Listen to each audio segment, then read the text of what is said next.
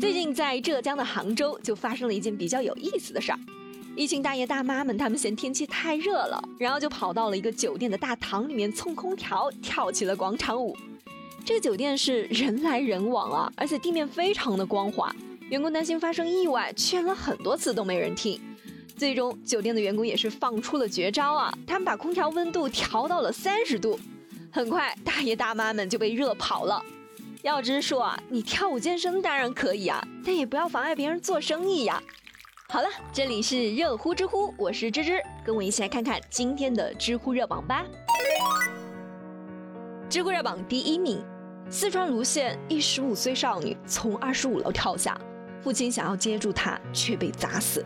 知乎热度三千一百八十七万。八月二十二号十点左右。在四川泸县的某小区，一名十五岁的女生就从二十五楼跳下去，她的父亲在楼下想要接住女儿，却被砸倒在地。两个人被送到医院后抢救无效，都已经去世了。之后很多人都在猜测女孩跳楼的原因啊，有人说是因为他们小区楼上开了个钢琴补习班，然后孩子对父母提供的钢琴培训班有抵触的情绪才跳楼的。也有人说啊，钢琴班是女孩自己说要学的，父母并没有逼她。女孩跳楼主要是因为抑郁症，她胳膊上也经常会有抓痕。至于到底是什么原因呢？我们还是等警方的调查结果吧。但只是看到网上有这么一个评论，说这个父亲是个学渣，难道不懂从二十五楼跳下来是什么概念吗？哪怕这摔下来的是一只猫，都能把人砸死的。说这话的人真的是让人气愤啊！这父亲他难道真的不知道吗？他肯定知道的，他只是没时间去想，也不会去想。他只是想试试是不是有机会用自己的命来换回女儿的命，他只是想抓住那一根其实根本就不存在的稻草，去搏一搏那丝丝救下女儿的希望。这是一个父亲最本能的反应啊！哪怕再跳一百次，他还是会去接的。也许我们很多人在看到这个新闻的时候会感慨、会难过，但是过不了多久，可能我们都会去做别的事情，甚至在很多人眼里，这只是茶余饭后的谈资。但是也请你不要去嘲笑一个伟大的父亲，因为对他而言，孩子就是他的整个世界。这也是我做了母亲之后特别能够感同身受的一点。现在这个父亲的大儿子已经从外地赶回来了，看到父亲和妹妹突然就离开了，这个小伙子也是哽咽的说不出话来，只希望能够安安心心的把家人送走，慢慢的让家里的生活平静下来。愿逝者安息，生者坚强吧。媒体也不要再去过多的打扰他们了。因为你们的每一次来访，都等于是重新再揭开他们的伤疤。知乎热榜第二名，特斯拉拒绝向拼多多团购车主交车，称不符合交付政策。知乎热度两千五百八十九万。这几天发生了一件非常魔幻的事情啊，特斯拉竟然和拼多多给杠起来了。我们先来了解一下事情的经过。最开始是拼多多联合一买家搞了一个团购的活动。只要二十五点一八万元就可以买到一辆 Model 三，比特斯拉官方补贴后还要便宜两万块钱。这个价格，消费者当然是心动啊！拼多多终于要开始薅特斯拉的羊毛了。特斯拉看到之后呢，就马上在官方发表了声明，说公司并没有和拼多多有任何的合作。事情到这呢，也没有超出认知，毕竟跳出来骂拼多多的品牌实在是太多了。他们搞百亿补贴买回来赔钱卖的操作，挨骂也正常。甚至很多品牌，他们表面上是看不起拼多多，私下却通过各种代理在拼多多卖得起飞。原本大家都以为特斯拉只是商务矜持一下，这事情就算过去了。可是高潮来了，一名湖北的快递小哥在付了钱准备去提车的时候呢，却被特斯拉给拒绝了。原因是这个小哥无意间说漏了嘴，说他是在拼多多上买的车，然后特斯拉就认为拼多多这个行为是涉嫌转卖，违背了特斯拉的购车条款。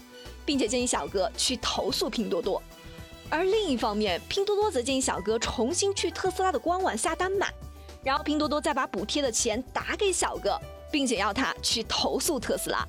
你看这两家的操作真的是让人有些无语了，竟怂恿消费者把消费者当枪使了。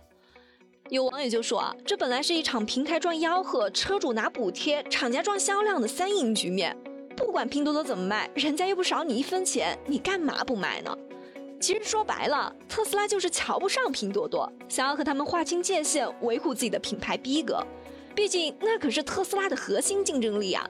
只是特斯拉没有意识到这是在伤害消费者，他只以为在教育拼多多。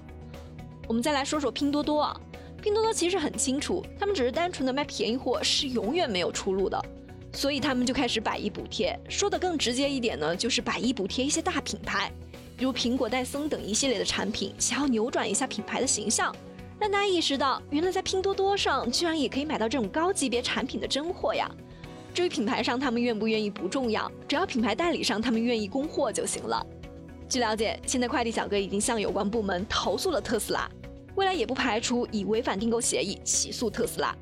真没想到，特斯拉来中国遇到的第一个对手不是同行的未来小鹏，而是外行拼多多。有网友就说，反正我没啥钱，买不起特斯拉，特斯拉爱卖不卖。但只想说啊，咱买不起特斯拉，咱可以买其他的东西啊。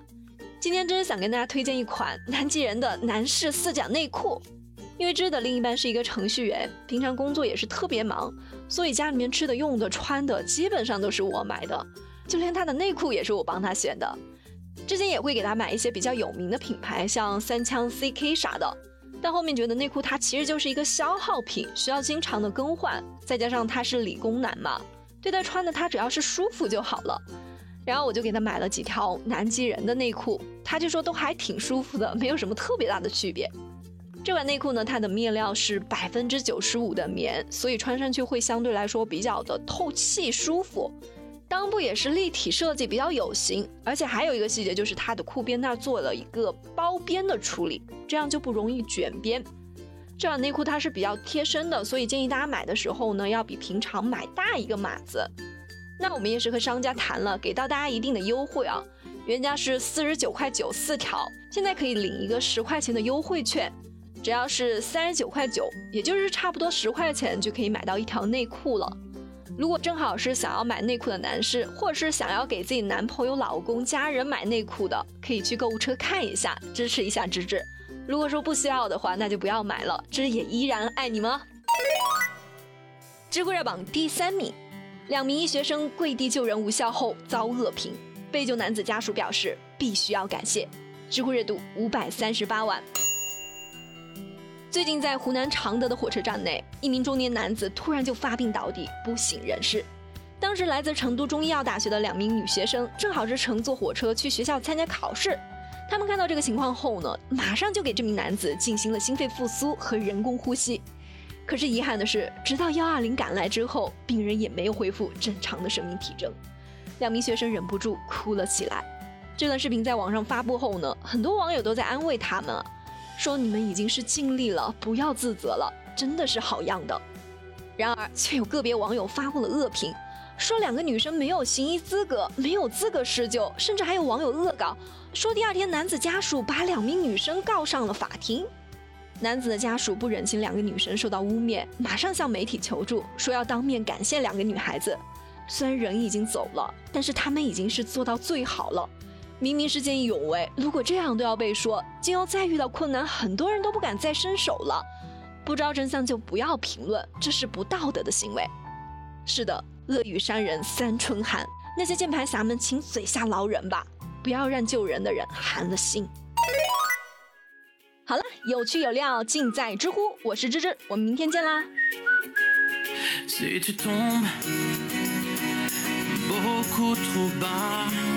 Tu perds confiance, tourne-toi vers moi. Feel the wind blow softly through my hair. I'm invincible whenever you are there. Tout comme un défi. te lèves